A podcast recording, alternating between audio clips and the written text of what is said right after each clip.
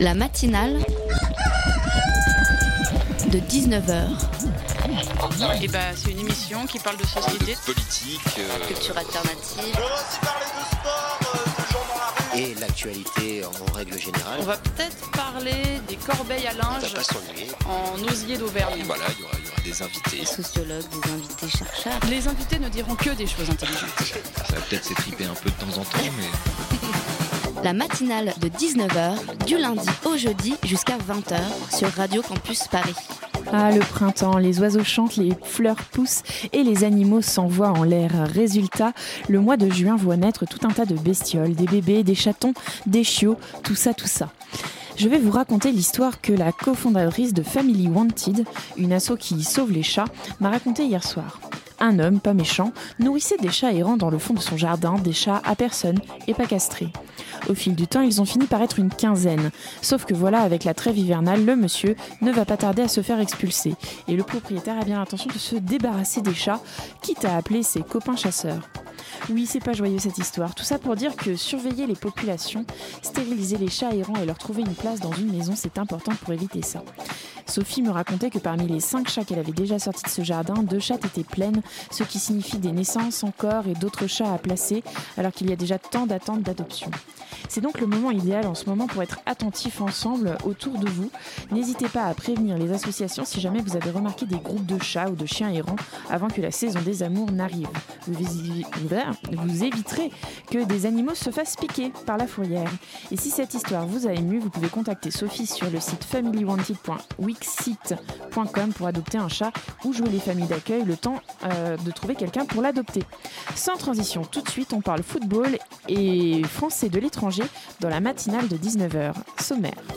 La matinale de 19h, le magazine de Radio Campus Paris. Et aujourd'hui dans la matinale, le cofondateur, le fondateur directeur pardon du Petit Journal, Monsieur Hérault, euh, et Jonathan Breton, lauréat dans la catégorie Jeune Espoir, viennent nous présenter le sixième trophée des Français de l'étranger.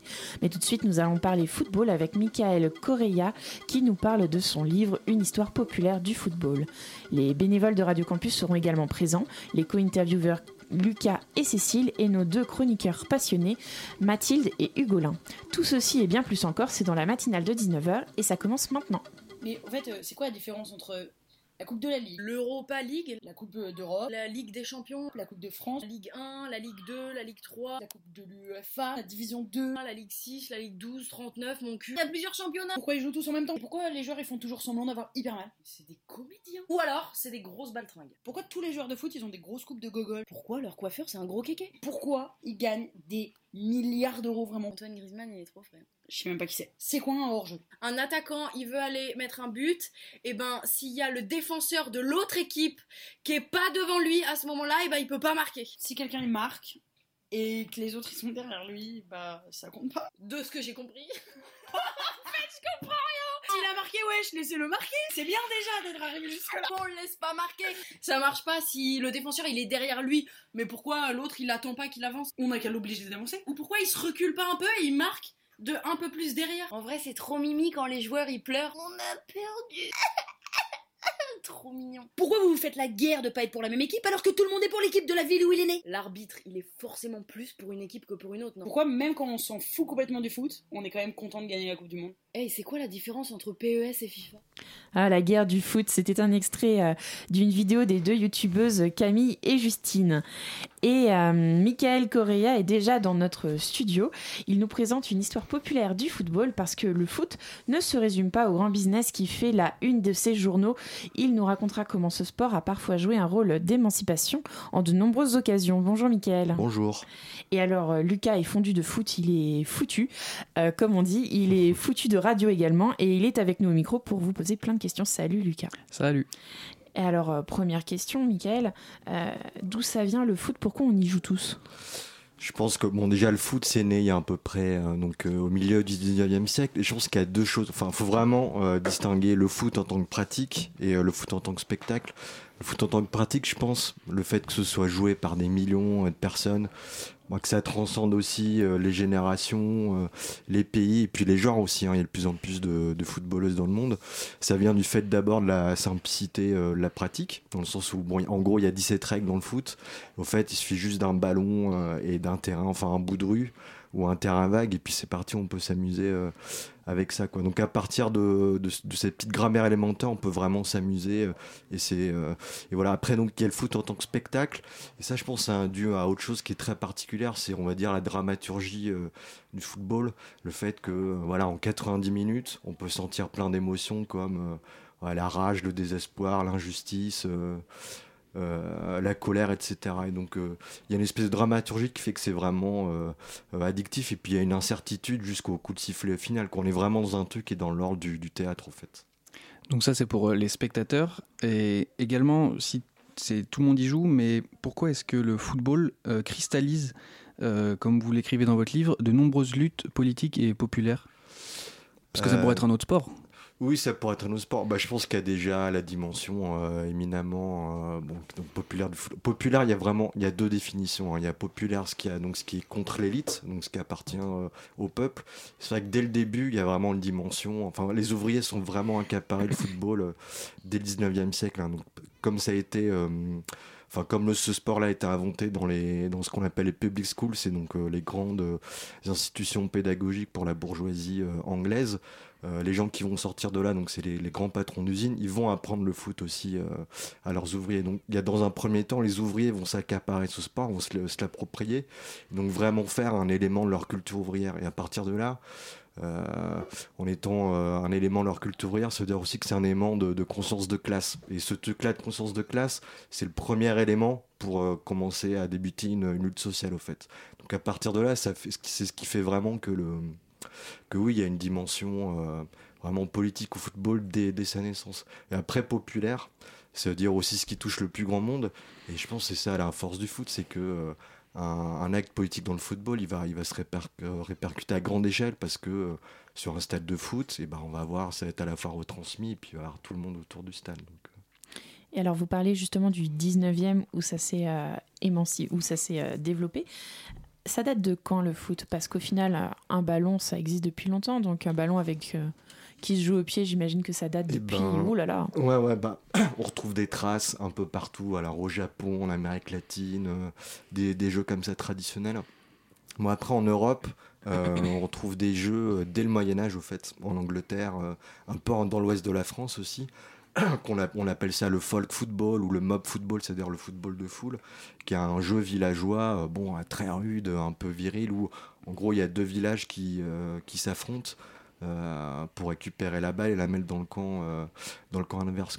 C'est des jeux très ritualisés, ça se passe souvent à Mardi Gras, lors, de, lors des carnavals, etc. Et le but, c'est vraiment un peu de montrer la vitalité de la communauté villageoise à l'époque. Donc euh, on retrouve dans l'histoire plein de traces de ces jeux-là, mais surtout par l'interdiction. En fait, il y a vraiment les rois, euh, l'Église aussi qui va interdire ces jeux-là parce que à l'époque, c'est des jeux qui vont durer 2, 3 à 4 jours avec beaucoup de blessés, euh, etc. Mais après, le jeu, il va vraiment se standardiser. La date, la date de naissance officielle du foot, c'est 1863. Oui, mon, prof d'histoire me racontait qu'à une période, justement pendant l'époque médiévale, on les avait arrêtés parce que c'était trop violent.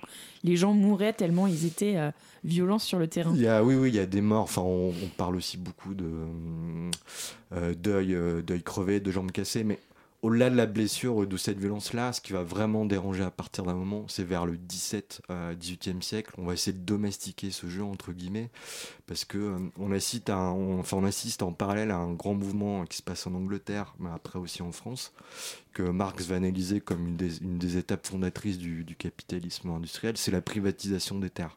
Au fait, donc les paysans, les villageois qui jouent euh, à euh, ce jeu-là, euh, ils vont ils vont, ils vont faire des parties de football pour justement, euh, enfin, comme prétexte pour euh, voilà occuper euh, les terrains et un peu enlever les clôtures que la bourgeoisie a mis pour privatiser les terres. Quoi. Donc au début, c'est la répression, elle est plutôt sur ça en fait. C'est l'ancienne grève.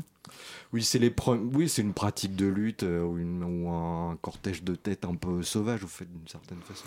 Et est-ce que vous pouvez nous rappeler les dates d'une de ces histoires du foot? C'est l'histoire du foot et des femmes, parce que ça n'a pas commencé exactement au même moment et elle n'a pas évolué de la même façon. Est-ce qu'en ça a quelques dates commencé un peu, euh, un peu en retard. Bah, comme je le disais, donc c'est né dans les public schools en Angleterre, et au fait, t'as vraiment il y a vraiment une dimension euh, très virile et très masculine qui est donnée au football parce qu'on a besoin, c'est le capitalisme naissant, donc on a besoin d'hommes forts avec un l'esprit de compétition, un esprit euh, d'initiative pour conquérir les marchés économiques, pour, euh, pour agrandir l'empire colonial britannique. Donc dès le début, on voit vraiment que c'est une pratique exclusivement masculine. Alors le truc, c'est qu'il va avoir une période historique un peu particulière, qui est la Première Guerre mondiale en 14-18. Et donc les femmes euh, vont être appelées dans les usines. tous les hommes partent sur le front hein, en Europe et les femmes vont remplacer euh, les hommes sur les chaînes de montage, notamment pour monter euh, les obus, euh, les armes, etc. Et donc, au même titre que les ouvriers euh, qui, en sortant de l'usine, jouent au foot, donc ces femmes-là vont s'adonner au football aussi, quoi. Donc, petit à petit, les patrons d'usine vont mettre en place euh, des équipes féminines. Il va y avoir un championnat qui va durer jusqu'en 1921. Il y a des matchs à Liverpool, on va avoir jusqu'à 50 000 personnes qui vont assister à ces matchs-là. Enfin, il va vraiment avoir une ce match, ce foot féminin-là, pardon, va vraiment avoir une popularité. Mais le truc, c'est que ça dérange tellement quand les hommes vont rentrer du front, de voir ces femmes jouer, mm. ça va tellement euh, les mettre mal à l'aise. Et puis surtout, ça être le, on va les réassigner à leur rôle initial, qui est euh, le rôle de procréation, parce qu'on a perdu plein d'hommes sur le front. Il faut qu'elles reviennent à leur rôle de base, qui est faire des bébés. Du coup, on va les évincer des, des terrains. Et c'est vrai que donc il y aura une interdiction du foot euh, féminin en Angleterre en 21, et il faudra attendre plus de 50 ans pour que le foot reçoit, enfin pour que le foot féminin reçoit légaliser quoi. Oui, c'est une constante, euh, la préoccupation de, de, la santé des femmes et notamment de pouvoir faire des enfants dans le, dans le foot féminin. Et encore une question sur le foot féminin, il y a, il y a une autre constante, c'est celle de, de, de, vouloir instrumentaliser le corps jusqu'à aujourd'hui, jusque dans les années 2000, même en France. on, on, on, a des, on a des exemples de, de volonté des fédérations d'imposer des, des façons de s'habiller, par exemple. Il y, a, deux trucs. Il y a déjà le discours médiatique qui est encore qu'on voit encore aujourd'hui. Tu vois, à chaque fois qu'on parle des femmes dans le football, faut qu'on, enfin, on a besoin de rassurer un peu le, lectorat masculin en disant non, c'est pas des garçons manqués. Euh, ces femmes peuvent être aussi féminines. Il y a toujours, on trouve toujours les mêmes mots. elles peuvent passer des talons. Euh, aux crampons, etc. Il y a déjà, il y a déjà l'institution médiatique qui participe à essayer d'enfermer euh, les femmes dans, ce, dans ce, stéréotype un peu de genre. Puis après, effectivement, il y a la Fédération française de, de foot, hein, la FFF, euh, bon, qui a vraiment très peur et qui va, qui va toujours jouer sur cette image-là euh, féminine des footballeuses. Ils vont, ils vont par exemple mettre en place euh, des, ce qu'on appelle des ateliers jupes, au fait, pour apprendre dans les clubs de foot féminin euh, aux femmes à se maquiller. Euh, on va essayer de, de, faire des calendriers des fois avec les footballeuses. Ça, ça date de, de 2011, hein, si, je me trompe pas. Il y a la, dernière, une des dernières campagnes pour promouvoir le foot féminin la FFF, c'est toi aussi deviens une princesse du foot avec des codes roses. Donc il y a vraiment une, espèce de norme, une norme de la féminité qui est véhiculée par la FFF. Et ça, c'est vraiment pour que ça déborde pas pour qu'une femme sur. Euh, c'est déjà assez déstabilisant une femme sur un terrain. Il faut vraiment qu'il y ait ce carcan-là de, ouais, de ce modèle de, féminité qui soit sauvegardé. Est-ce que cette pratique, elle s'est démocratisée aussi peut-être avec euh, l'arrivée de vrais fans de foot féminin? Des gens qui sont capables, euh, en tant que femme, enfin malgré le fait d'être une femme entre guillemets, de citer les derniers les derniers matchs, le, à la 11e minute, ce but qui a tout changé. Oui, il y a eu ça, il y a eu, bah, il y a eu 98, là, quand la France a gagné la Coupe du Monde, ça a un peu popularisé le foot. Je pense que pas mal de gens, des néophytes, euh, bah, hommes ou femmes, hein, hommes ou femmes, hein, se sont un peu appropriés ce truc-là. Euh, il y a aussi euh, les victoires, enfin les, les, performances sportives de la sélection nationale, au fait, des grandes équipes féminines comme l'Olympique Lyonnais qui ont qui ont, su petit à petit apporter une certaine qualité footballistique. Et je pense qu'il y a ça, il y a vraiment ce truc-là de ouais, de, de, de, qualité sportive et de popularité euh, du foot féminin qui a fait que petit à petit cette pratique-là, elle s'est euh, diffusée.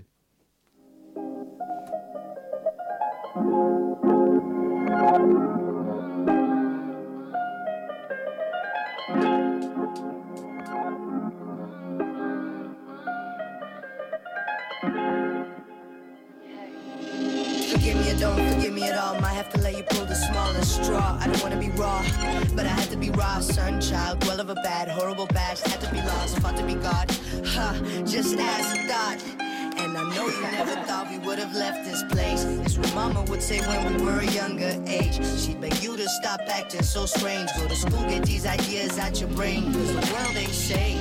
If you don't have money these days, and she can't protect you, what a job pays. Oh no, this world ain't safe. Place I come from can't afford to be dumb, you know. Used to be numb before. I got into all this music shit. I pour my soul into the flows I spit. I'm on the run, on the run. The place I come from can't afford to be dumb, you know. Used to be numb before. I got into all this music shit. I pour my soul into the flows I spit. Run, run. Run,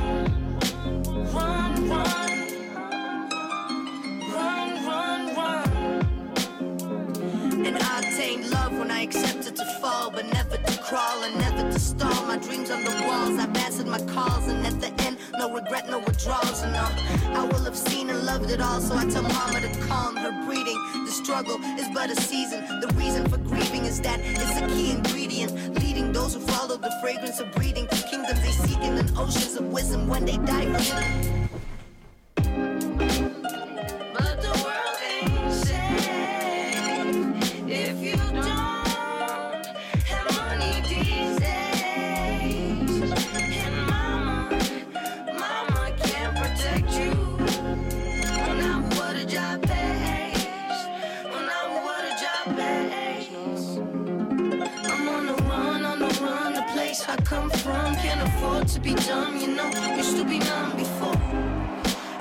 into all this music shit. And I pour my soul into the flows I spit. I'm on the run, on the run. The place I come from can't afford to be dumb, you know. Used to be numb before.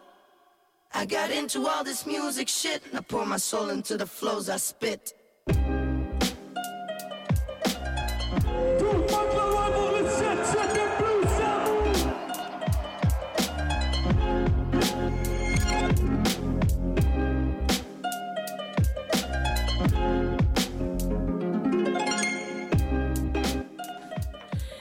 C'était Iron de Blue Samu. La matinale de 19h du lundi au jeudi jusqu'à 20h sur Radio Campus Paris.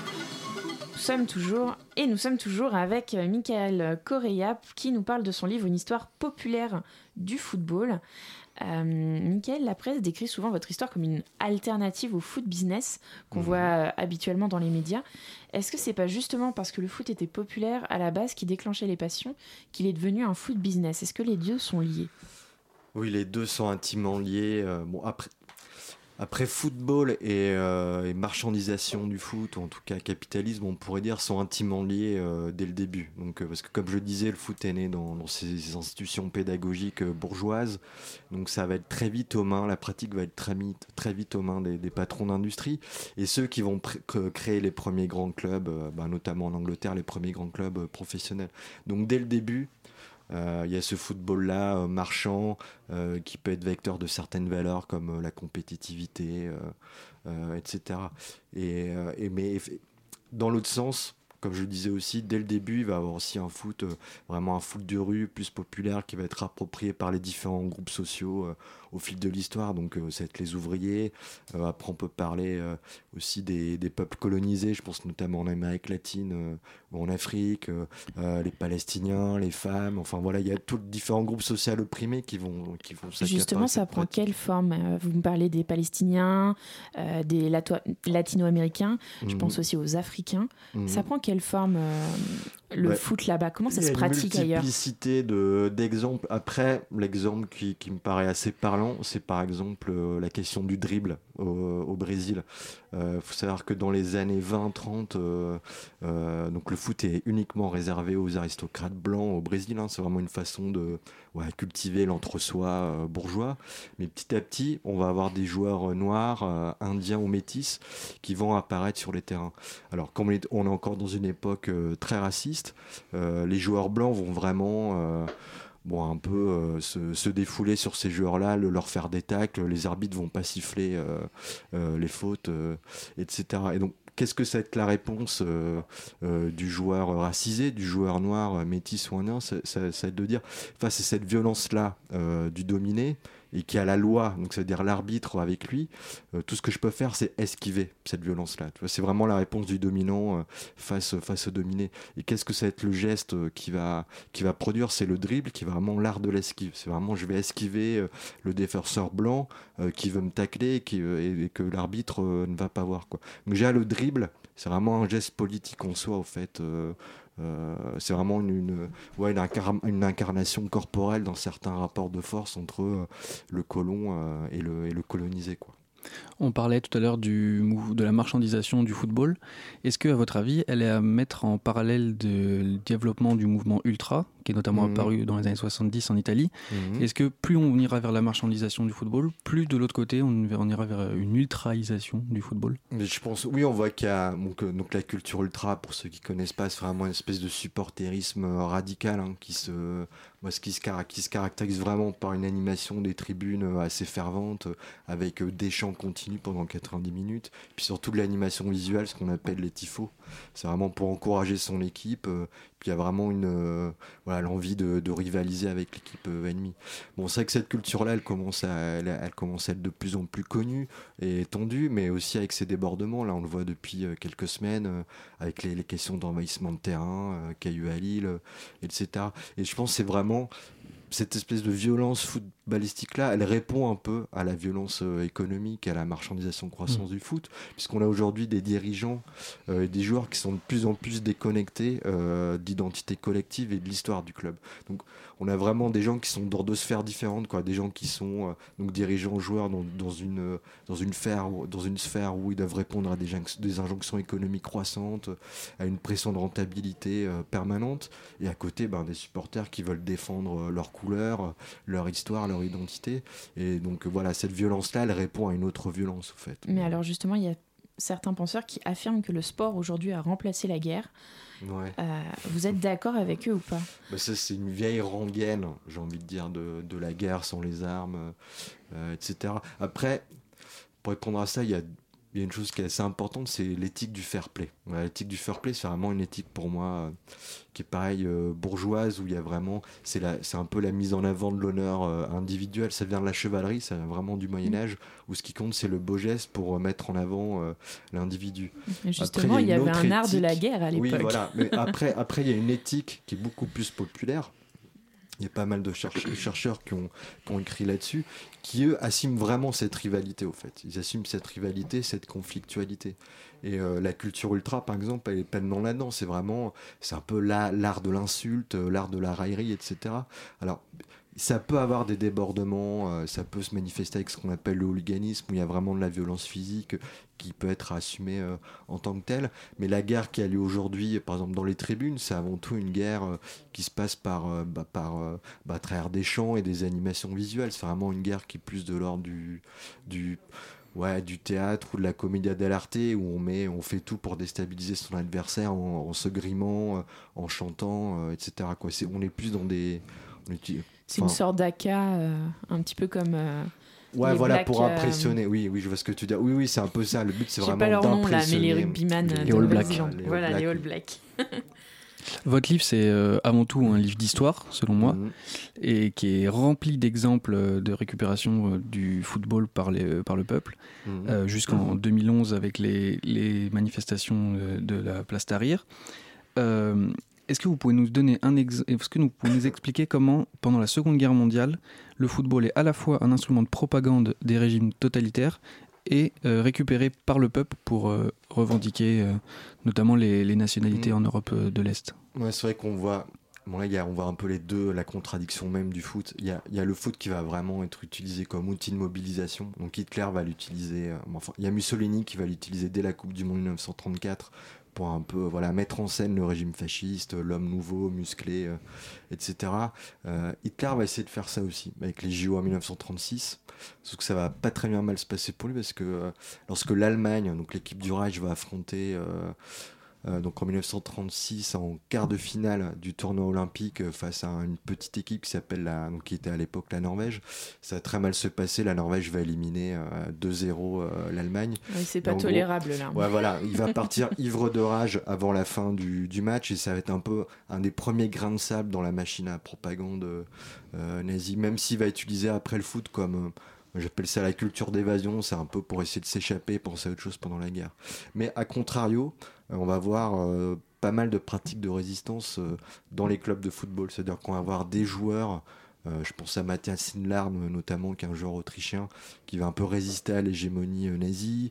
Euh, Il y a des clubs comme l'Ajax d'Amsterdam euh, qui vont servir un peu de réseau de solidarité pour, euh, pour, euh, pour sauver euh, pas mal de joueurs euh, d'origine juive ou non. Il y a certains, grands, certains joueurs qui vont s'engager pleinement dans la résistance armée. hein. Rien qu'ici, à Paris, il y a un joueur un peu connu qui s'appelle Rino Della Negra, qui est un ancien joueur du, du Red Star de Saint-Ouen, qui fait partie du groupe Manoukian, le, les FTP Moy. qui s'est fait assassiner en, en, en 1944 sur le mont Valérien. Donc il y a comme ça plein de pratiques de résistance.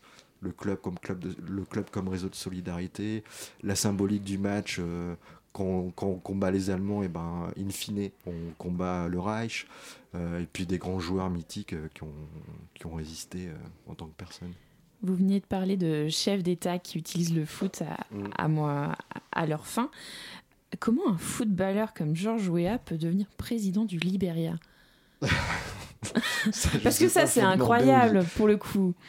Ouais, faut Comment est-ce demander qu'une aux cause Libériens peut devenir. Euh, Bah, je pense là juste il utilise sa popularité footballistique pour dire si j'ai gagné, si j'ai été un vainqueur sur, euh, le sur, le terrain, je peux être euh, un vainqueur aussi dans, dans le monde euh, politique. hein. Un peu pour refaire le à- par rapport à la question que tu me posais tout à l'heure sur la question du foot en Afrique. Quand il y avait les matchs, c'était la, la puissance un peu du foot pour les colonisés, c'était de dire ah, si on peut battre les, hein, les colons sur un match de football, c'est dire qu'on On peut leur les montrera battre, notre euh, supériorité. alors, on peut les battre sur, dans la société, au fait. Donc, je pense qu'il y a peut-être ça, il y a un truc de si je réussis dans le foot, je peux réussir dans la politique. Mais- Est-ce que vous pouvez nous rassurer, en nous, rassurer les supporters, de, les amateurs de foot, en nous disant que le foot à l'avenir sera pas totalement euh, aseptisé et que à tout jamais, ce sera un, un moyen de, de, de faire vivre les revendications populaires et C'est votre toujours- dernière question, elle doit être rapide. réponse. Voilà. Bah, je pense toujours.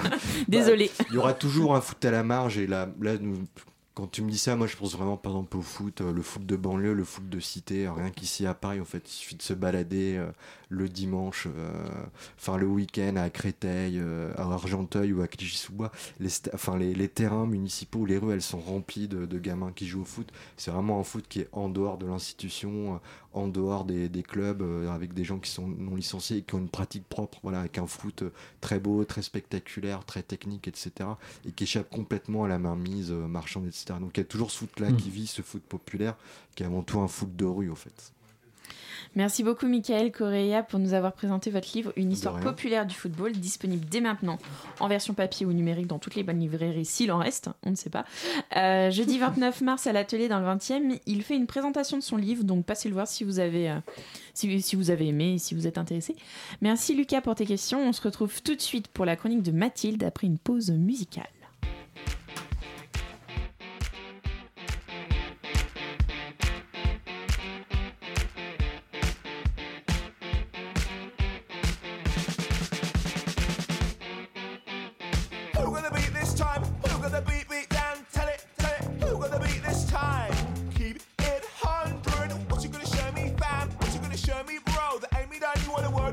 Wanna tell me so? And tell your bitch to get off my shit. Smoking on the home road. You know that I keep it on point. See, I can be came out tonight with flex and a float. And you know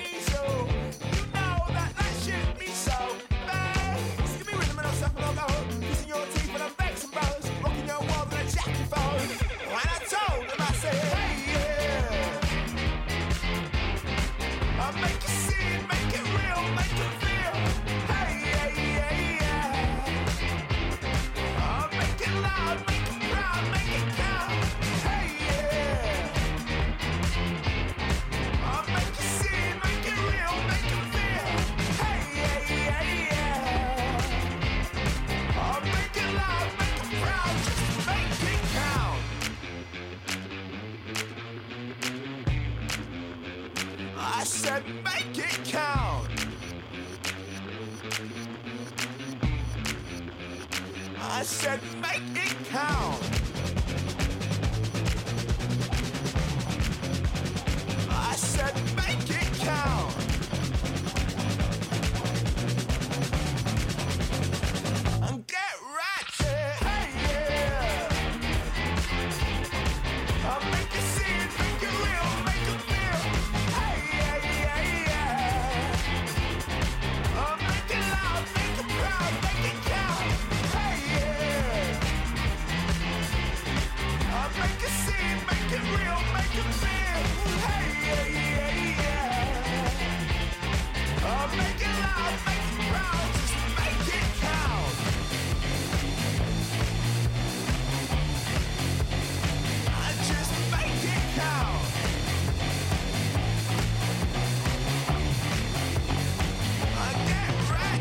Ratchet qui nous parlait de Block Party.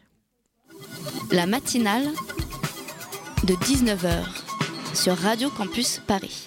Vivre et travailler à l'étranger, c'est témoigner d'un véritable dynamisme et euh, de créativité alliée au goût du risque et de l'aventure. C'est ce que pense le site international Le Petit Journal et Monsieur Hérault, euh, directeur euh, fondateur du Petit Journal. Il est venu nous présenter le sixième trophée des Français de l'étranger qui récompense ces expats français au parcours remarquable. Parmi les lauréats de cette année, Jonathan Breton de la catégorie Jeune Espoir qui l'accompagne. Bonsoir messieurs. Bonsoir. Bonsoir. Et alors, je suis accompagnée également sur le plateau par Cécile qui leur posera à son tour euh, plein de questions. Bonjour Cécile. Bonsoir. Alors, avant de parler, euh, de parler sérieusement tous les quatre, Jonathan, qu'est-ce que vous faites sur le plateau? On récompense les Français de l'étranger, pas ici. hein. Il faut partir. non, je rigole. Euh, comment est née euh, l'idée de ce trophée des Français de l'étranger, euh, Monsieur Hérault? Alors en fait, le petitjournal.com, donc c'est le journal des Français à l'étranger. J'ai moi-même vécu euh, 13 ans à l'étranger, 7 ans au Mexique et 6 ans en Thaïlande. Et quand je suis rentré en France, j'étais assez euh, surpris et déçu de voir que bah, les Français de l'étranger sont souvent euh, caricaturés, c'est-à-dire qu'on les voit simplement comme euh, des exilés fiscaux ou des gens qui se la coulent douce au soleil. Et en fait, ça représente pas du tout la réalité de. euh, évidemment, il y en a, mais ça représente pas du tout la, réalité et leur diversité. Euh, et surtout, moi, j'ai rencontré euh, bah, des gens extraordinaires qui innovent, qui inventent, qui euh, euh, s'investissent dans euh, différents domaines sur, aux quatre coins de la planète. Et on les voit également dans le petitjournal.com à travers les no- nombreux articles qu'on réalise. Est-ce que, comme ils sont partis, on les oublie ou vous pensez que c'est dû à quoi ça? Je pense qu'il y a une forme de méconnaissance. Les... La France reste souvent franco-française aussi, malheureusement. On ne s'intéresse pas toujours assez à, à l'international. Il y a un petit peu de, de jalousie aussi hein, par rapport à, à- à- aux expats, à ces gens qui ont eu le courage finalement de, de partir, ce que certains Eh n'ont- pas eu. Ah, les et, et puis, il y, a, euh, oui, il, y a beaucoup de il y a beaucoup de méconnaissance. Et puis, euh, euh, bah, je pense qu'il y a effectivement, il y a eu cette affaire de Pardieu qui était parti, euh, euh, Bernard Arnault qui était euh, exilé fiscal en Belgique. Donc ça, c'est des choses que bah, voilà qu'on va retrouver dans les médias et du coup, bah, tout le monde se retrouve dans le même euh, dans le même sac, alors qu'en fait, euh, bah non, on a, ces Français de l'étranger, ils ont beaucoup de mérite parce que c'est pas toujours évident euh, et ça nécessite euh, de grandes capacités d'adaptation et de savoir se réinventer. Et donc ce que vous faites, c'est peut-être aussi mettre en lien différents Français de l'étranger avec des initiatives qui ont pu émerger dans un pays, qui peuvent servir d'exemple ou peut-être euh, bien de petites étincelles pour que quelque chose d'autre euh, naisse ailleurs, que ce soit en France ou dans un autre contexte? Absolument, l'idée c'est absolument de, témoigner. Donc en fait, nos, lauréats euh, chaque année des, trophées des Français de l'étranger sont, de formidables ambassadeurs, de, beaux témoins de ce que c'est euh, de ce que c'est l'expatriation, de, tout ce que ça peut apporter de, positif. Euh, ça permet également bah, de les exposer, donc du coup de, comme titre, de les mettre en relation, de, servir d'exemple. Et puis nous, le petitjournal.com, on tisse aussi beaucoup de liens au sein des communautés françaises à l'étranger, à travers bah, nos réseaux sociaux, à travers les différents articles qu'on peut qu'on peut publier. Et des communautés francophones aussi peut-être? Absolument, francophone. On a 30% de, un peu plus de 30% de lecteurs francophones. Dans certains pays, par exemple, je pense en Roumanie, on a plus de lecteurs roumains que de lecteurs français. Euh, Il y a des pays aussi où, euh, voilà, euh, en, en Argentine, euh, euh, en Italie, en Espagne, on a beaucoup de lecteurs qui, euh, euh, qui nous lisent, et qui sont des, des- des locaux francophones, et on est vraiment ravis de ça. Et alors, quel sens il a pour vous, euh, ce trophée, Jonathan? Vous étiez content de le recevoir, j'imagine? Ah, moi, j'étais très heureux. Alors, d'un point de vue personnel, je suis content que la France euh, reconnaisse mon travail. Bien sûr. Donc, euh, moi, je suis danseur Est-ce et que vous chorégraphe. pouvez, oui, présenter Voilà. votre travail, s'il vous plaît? Donc, je chorégraphie pour la compagnie Azad Dance Theater qu'on a montée aux États-Unis en 2014. Et donc, euh, j'étais très content que la France, effectivement, reconnaisse mon travail parce que la danse, c'est pas l'art le plus développé et populaire en France. Non. Donc, j'étais content qu'il soit reconnu. Et, et du reste, on était deux chorégraphes, deux chorégraphes à, hier. être, euh, à, à recevoir un prix. euh, C'est bien, bravo. Donc, du coup, voilà. Personnellement, j'étais très heureux pour ça. Et d'un point de vue euh, euh, plus professionnel, effectivement, je suis content que la danse ait rayonné au Quai d'Orsay euh, hier soir. Et est-ce que du coup vous voyez ça comme le signe d'une reconnaissance? Est-ce que vous avez besoin de ça pour, pour vous dire que vous avez réussi? Je pense pas, mais ça fait plaisir, j'imagine, quand on a travaillé aussi dur, d'être récompensé pour le travail qu'on a fait. Oui, oui, parce que surtout quand on est danseur, c'est beaucoup, beaucoup, beaucoup, beaucoup, beaucoup, beaucoup, beaucoup de travail et beaucoup moins de visibilité que, par exemple, un chanteur ou un musicien ou ce genre de choses. Donc, je suis content qu'il y ait cette reconnaissance. Et, euh, et oui, je pense que c'est c'est une petite victoire. Et vous êtes, je crois, euh, plutôt orienté vers la danse contemporaine. Est-ce que c'était important aussi pour vous qu'il y ait la danse euh, bah, contemporaine, que ce soit un, un garçon aussi? Est-ce que ça peut représenter euh, quelque chose d'un générateur d'envie pour une génération plus jeune? Alors, j'aime beaucoup votre question parce que c'est une question qu'on ne me poserait qu'en France, je pense. Ah. C'est-à-dire qu'en France, euh, on, on utilise beaucoup de qualificatifs. C'est-à-dire, euh, à l'époque, quand je disais je suis danseur, on va me demander mais danseur quoi? Danseur classique, danseur contemporain Et par exemple, aux États-Unis, c'est pas quelque chose qu'on va demander. Qu'est-ce que vous faites? Bah, Je suis danseur. C'est-à-dire, surtout euh, à notre époque actuelle, on doit toucher à tout. Oui, Euh, les Américains sont très comme ça. Il faut être danseur, chanteur, Voilà. acteur, il faut tout faire. mais même dans la danse, c'est-à-dire que maintenant, euh, on va avoir des pièces classiques dans notre répertoire, on va avoir des pièces contemporaines, des pièces jazz, des pièces qui mélangent tout. Donc du coup, c'est vrai que en France, on met dans des petites boîtes. Et du coup, de par ce trophée, trouve que c'est aussi une victoire de de- d'essayer de sortir de cette petite boîte et de dire, bah voilà, nous, ce qu'on fait, c'est de la danse. Moi, j'ai- fait de la danse contemporaine coréenne, j'ai fait de la danse contemporaine japonaise, j'ai fait de la danse contemporaine de différents pays, j'ai fait beaucoup de classiques, moi je viens du classique à la base. J'ai fait de la danse gram, de la danse tone, de la danse jazz. Donc du coup, ma danse, je pense, s'inspire de tout ça. Donc Et- elle est contemporaine par rapport à l'époque. Et est-ce que vous pensez justement que ça vous a enrichi de partir pour mieux revenir ou pour euh, rester ailleurs? Est-ce que finalement c'était un bien de partir Est-ce qu'il fallait partir? Oui, déjà ça m'a réconcilié avec mon pays.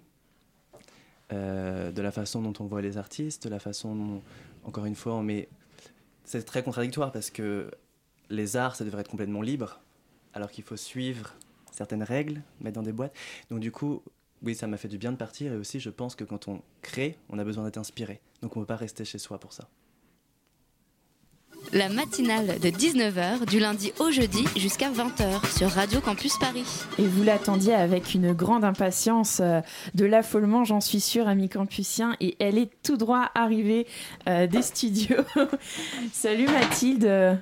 Salut, salut. Alors, euh, dans la chronique Comment pensent les grands de ce monde, Mathilde fait une plongée en apnée dans la tête d'une personnalité et nous livre sa philosophie de vie, comment dire, libre, très libre. Oui, bonsoir Camille. Alors bonsoir auditrice, auditeur. Oui, moi ce soir je voulais vous parler d'un homme, d'un vrai, avec de vraies valeurs et une vision si cohérente et sensée sur le monde et la politique. Et il est toujours en vie ce type? Moi je Ah, veux son numéro. hein. Ah que oui, il n'est pas décidé à vouloir disparaître. hein. Bon, je donne des indices. Il est grand, fort, blond. Il monte à cheval torse nu, il fait de la pêche torse nu, il pilote des sous-marins. C'est un champion de hockey sur glace et il retrouve même des vases de la Grèce antique quand il va faire de la plongée. Bref, il sait tout faire quoi et il nous le fait bien savoir.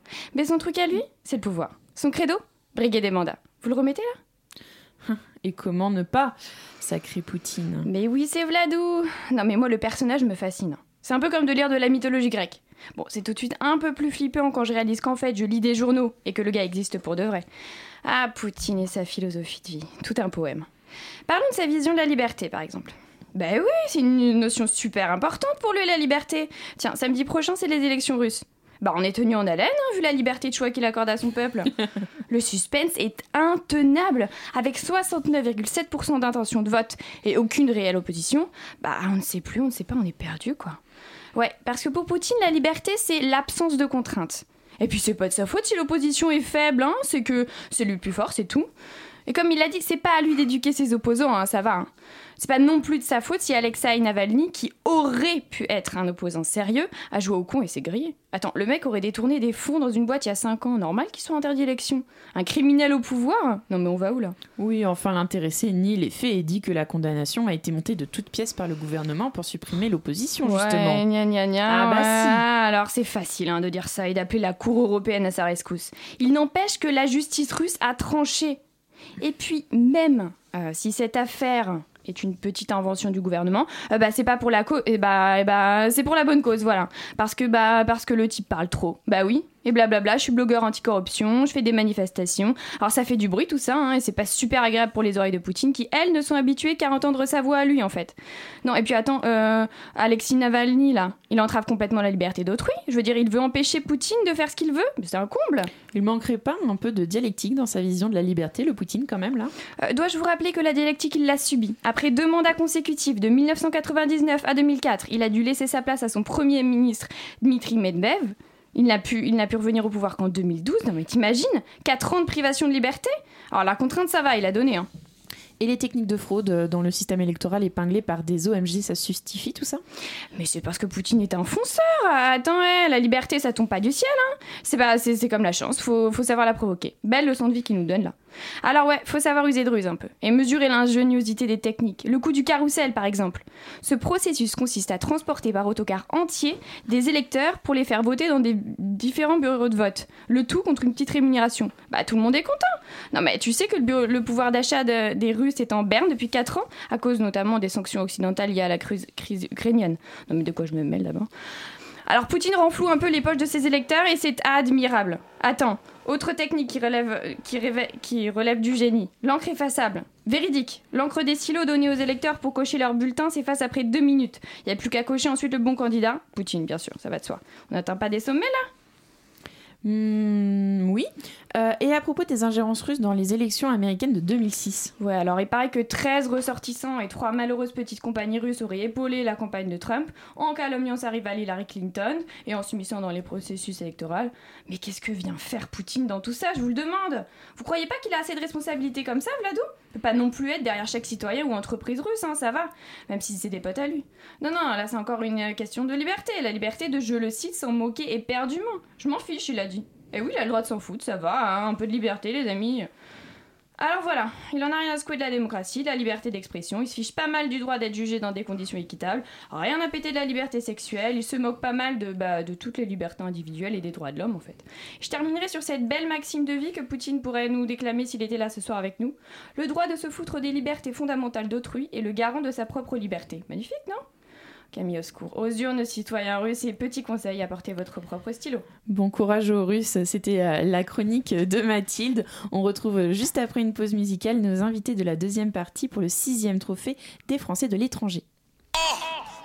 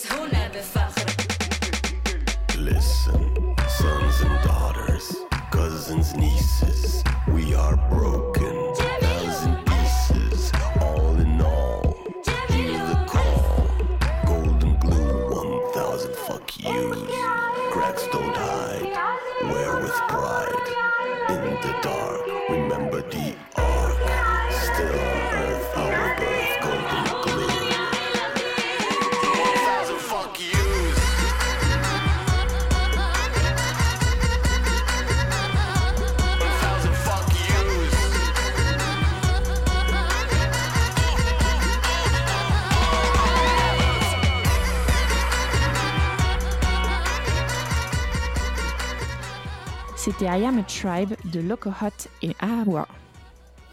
La matinale de 19h sur Radio Campus Paris. Et nous sommes toujours avec Jonathan Breton et Monsieur Hérault pour parler du sixième trophée des Français de l'étranger. Euh, Monsieur Hérault, comment on choisit un lauréat? C'est quoi les critères? Est-ce qu'il faut de l'audace, de la réussite, euh, en fonction de l'ampleur de la tâche, de la cause défendue? Alors déjà, on récompense que des euh, personnes et pas des institutions. On récompense surtout des gens également qui sont à l'origine ou porteurs de projets. C'est vraiment important pour nous que ce soit des gens qui complè- complètement investis, complètement impliqués, euh, qui progressent. Vous avez parlé d'audace, ça me paraît très pertinent. Il faut également de la persévérance, euh, de la ténacité. Donc, euh, J'ai euh, repris euh, euh, vos, des défis. vos Ah, textes, avez- donc c'est vrai que je, suis contente qu'ils vous plaisent. et, euh, et puis voilà, on est, euh, euh, on regarde également. euh, donc on a différentes catégories. Hein, donc du coup, on les, les, les candidats déjà se positionnent euh, selon les catégories. Euh, et puis on va regarder aussi, euh, je dirais, bah, le, le, rayonnement un petit peu qu'ils apportent de la France à l'étranger, ou de leur travail sur la langue française, ou le- les liens qu'ils peuvent tisser entre les différentes cultures, la culture française et la culture locale. Donc c'est un ensemble de choses, mais il est certain que c'est vraiment, il faut que ce soit très humain et très personnel. Alors, je- parmi les lauréats, on compte une catégorie sociale et humanitaire, entrepreneurs, éducation, culture et art de vivre, anciens élèves des lycées français du monde, jeunes espoirs et prix du public. Comment est-ce que vous choisissez les catégories? Est-ce que c'est en fonction des partenariats que vous créez? Est-ce que c'est en fonction des gens que vous découvrez ou c'est fixé d'avance? Alors depuis, euh, on a démarré les trophées en 2013 et on a tout de suite euh, segmenté euh, de cette façon-là quasiment parce que ça nous semblait un petit peu logique et voilà, il faut des catégories où on puisse avoir suffisamment de candidats pour dégager des finalistes et des lauréats intéressants et de, de bon niveau de qualité. Donc je crois que ces catégories le recouvrent. C'est également évidemment en fonction des partenariats qu'on euh, qu'on met en place avec nos, annonceurs, mais c'est aussi dans le cas. Alors il y a un seul euh, exemple différent, c'est les anciens élèves des lycées français à l'étranger, parce qu'on travaille beaucoup avec les lycées Oui. français du Alors, monde. la lauréate de cette année, elle est incroyable. Ouais, absolument. Et Elle a créé Vox Africa, qui est ça. une des premières chaînes euh, télé africaines. en Afrique francophone. Et euh, elle a importé le, le programme euh, The Voice euh, qu'on connaît avec bien. En, exactement en Afrique francophone. Et euh, ça, ça réalise je sais plus je crois que c'était 80, 80 millions de vues sur sur YouTube. Ah, c'est juste, incroyable. juste incroyable. Et en fait ce prix est la seule exception puisqu'en fait il est ouvert à toutes les nationalités. Donc là pour le coup pas seulement aux Français. Mais il faut la condition c'est d'avoir été élève dans un des lycées français à l'étranger. Et alors aujourd'hui, vous êtes parrainé par RFI et France 24. C'était une évidence ce rapprochement, j'imagine. Comment ça se manifeste? Oui, on a également donc euh, le Monde du Courrier International comme partenaire. Donc on cherchait des partenaires médias de poids de façon à ce que euh, bah, justement ces lauréats et ces trophées soient le, plus exposés euh, et qu'on puisse avoir le maximum de visibilité pour que bah, notre objectif qui est de les mettre dans la lumière soit, atteint. Et puis on a ce partenariat avec France 24 et RFI, avec France 24 en particulier parce que France 24 euh, filme les lauréats sur leur lieu de travail, leur lieu de, de vie. Et du coup, ça change complètement la donne par rapport à la soirée et puis même après en termes de, rediffusion, euh, puisque ces films sont diffusés à l'antenne chez France 24, sur les réseaux sociaux, chez nous, et euh, ils sont diffusés à la soirée. Et ça permet de voir en fait euh, les lauréats dans leur environnement. Et du coup, pas simplement de les avoir sur scène et de les faire parler, mais surtout de les voir vraiment dans leur quotidien. Donc, euh, par exemple, dans le film de Jonathan que vous pouvez retrouver sur YouTube, euh, ben, on, va- on le voit danser, on le voit avec, euh, avec ses danseurs, euh, dans ses chorégraphies, et ça matérialise complètement finalement son travail. Oui, c'est On le important. voit se promener dans les rues de New hein. York aussi. Vous devez être d'accord avec moi, Jonathan. C'est pas suffisant. euh, Enfin, c'est pas suffisant. C'est bien d'avoir un prix, mais c'est encore mieux de montrer ce qu'on fait et d'avoir de montrer pourquoi on est récompensé. Je pense que déjà ça laisse une trace euh, à l'avenir et aussi ça permet aux gens que ce soit pas juste quelque chose de conceptuel. Ils peuvent vraiment voir euh, ce qu'on fait et pourquoi quelque Pourquoi part on a reçu ce prix. On a une lauréate euh, cette année qui est également une chorégraphe et euh, qui, par exemple, euh, a monté un spectacle avec des, des handicapés en fauteuil roulant. Et donc, on les voit euh, faire cette chorégraphie. Et je- bon, évidemment, j'avais lu qu'elle faisait ça, mais je pense que quand on le voit, on, euh, le mesure vraiment euh, pleinement. C'est sûr qu'on prend, conscience de, l'ampleur des activités quand on s'aperçoit effectivement euh, de la diversité des lauréats primés cette année, c'est très intéressant. Et pour revenir euh, au petit, petit film dont vous parliez, euh, Jonathan, il y a aussi tout cet aspect de compagnie multiculturelle qui est très très riche et qui est très intéressant à voir à l'écran parce qu'effectivement ce que vous racontiez sur la synergie entre les différentes nationalités, les différents types de danse aussi, et bien tout ça est assez bien représenté. Qu'est-ce que vous en pensez? Par rapport à mon travail, vous voulez dire?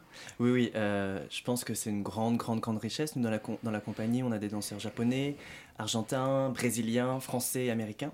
Donc, euh, ça nourrit énormément le travail, je dirais. Et ça aide aussi à, faire rayonner la culture française dans, ces, dans tous ces pays, finalement. Et alors, dernière question très rapidement, qu'est-ce que vous souhaitez aux campusiens d'Île-de-France qui vous écoutent et qui rêvent d'aller faire de grandes choses à l'étranger? Ah ben moi, je leur souhaite d'aller, euh, de connaître une expérience de vie à l'étranger, euh, même si c'est que six mois ou un an ou peut-être plus, ils risquent de prendre le virus, euh, parce que s'expatrier, c'est vraiment une chance, c'est une vraie, un vrai enrichissement euh, personnel. Euh, ça change, ça change vraiment sa vision de la vie, même si après on revient ou on revient pas, peu importe.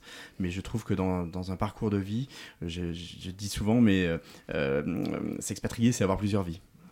Merci Monsieur Hérault, merci euh, Jonathan de nous avoir parlé euh, du sixième trophée d'aide français de l'étranger. C'était ce mardi et il était organisé donc par le Petit Journal. Merci Cécile pour tes questions. Tout de suite, on retrouve Hugolin et sa chronique. La matinale de 19h, le magazine de Radio Campus Paris. Du lundi au jeudi jusqu'à 20h. Et jusqu'à 20h, il nous reste encore quelques minutes, Hugolin. Alors, euh, salut. Salut. Mais Stephen Hawking est mort. Et oui, effectivement, et on va tous y passer, et, mais lui quand même, on peut dire qu'il a fait du rab. En 1962, on lui dépiste une sclé- sclérose latérale amyotrophique et on lui donne deux ans d'espérance de vie. Il avait alors 20 ans. Oui, ça avait pas l'air terrible. Et il vient d'atteindre, il venait d'atteindre du coup l'âge de 76 ans. Oui, Stephen Hawking, c'était une immense figure scientifique. Ses domaines de recherche étaient la physique quantique, la relativité générale et la cosmologie. Et dès son doctorat, il a participé à l'avancée des théories cosmologiques et physiques. Il a théorisé notamment l'évaporation quantique des trous noirs, travaillé sur l'entropie des mêmes trous noirs et sur la grande unification des théories quantiques des champs et de la gravitation. Ses participations sont majeures sur le plan théorique, toutefois aucun de ses travaux n'ayant pu être, confirmé euh, par l'observation. C'était malheureusement une condition euh, absolument indispensable pour être récompensé par un prix Nobel qu'il n'aura donc jamais eu. Oh, le pauvre. Bon, ça va, il a tout, quand même été anobli par Sa Majesté. Ça va, c'est déjà pas mal. C'est juste, c'est juste. Et ça, empli- et ça explique en partie ça, la reconnaissance qu'il a eue auprès de son- du public. Son, pro- euh, son travail de vulgarisation scientifique y participe également. Son best-seller A Brave Story of Time, sorti en 1988, a été vendu à plus de 10 millions d'exemplaires. Lisez-le, c'est hyper abordable et vraiment très intéressant. Alors, qu'est-ce qu'on retiendra du coup de Hawkins? Ce qui est vraiment fascinant avec lui, c'est la figure philosophique qu'il représente, l'un des esprits les plus brillants de sa génération dans un corps totalement inerte.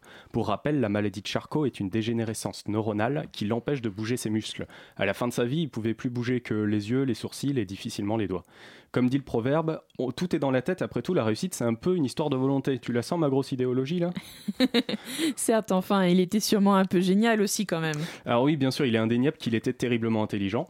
Toutefois, comme l'explique la sociologue Hélène Mialet, euh, qui a travaillé sur Hawkins, euh, Hawkins était au centre d'une véritable attention au service de ce génie. Tout d'abord, comme il pouvait absolument pas écrire quoi que ce soit, il avait sans arrêt une équipe d'étudiants autour de lui qui travaillaient, euh, qui réalisaient les calculs, qui maniaient les instruments et écrivaient les articles scientifiques. Ensuite, sa santé était surveillée de très près par tout un tas de personnels qui l'ont maintenu dans un état de santé suffisant pour continuer ses travaux. Enfin, il a bénéficié d'un certain nombre de technologies assez innovantes pour l'époque qui sont devenues une interface indispensable entre lui et le reste du monde après sa trachéotomie en 1985. Le fameux fauteuil roulant qui parle à sa place. Eh oui, dont on a tant parlé. Et euh, en fait, tout un tas d'autres euh, technologies euh, ou de, que les autres sujets de, qui subissent également sa maladie n'ont pas eu ou très peu eu accès. En fait, Stephen Hawking, c'est un peu le cerveau au centre d'une énorme organisation de personnes et de machines mises entièrement à son service dans le seul but de lui permettre d'exploiter tout son potentiel. Hélène Mialet, c'est une anthropologue et elle s'est intéressée aux chercheurs et elle a proposé le terme de sujet distribué centré pour décrire toute cette organisation-là. Quoi qu'on puisse en penser euh, de l'homme et puis de sa philosophie, la science a perdu aujourd'hui une figure majeure et Hawkins est parti rejoindre les étoiles. Littéralement, puisque depuis 2006, un astéroïde de la Saturne centrale porte officiellement son nom et lui va continuer à briller dans le ciel pour les prochains millions d'années. Bah oui, un homme qui avait la tête dans les étoiles, on pouvait décemment pas le faire retourner à la Terre. Bah écoute, euh, merci beaucoup euh, pour ta chronique. La matinale est malheureusement finie. Vous pouvez retrouver l'émission en podcast et en rediffusion sur radiocampusparis.org à 13h demain. Merci aux invités Michael Correa, Jonathan Breton et euh, Monsieur Hérault. Merci à tous les bénévoles pour leur participation. À suivre dans Radio Campus Paris, c'est Extérieur Nuit.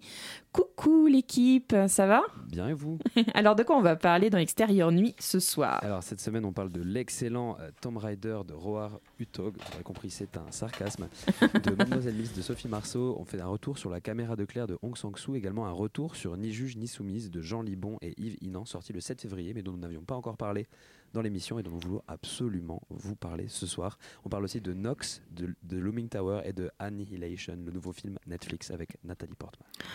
Nathalie Portman. Eh ben ça promet, écoute, euh, bonne émission à toi, restez bien accrochés, nous on vous envoie nos meilleures ondes, c'était la matinale de 19h, à très vite sur Radio Campus Paris.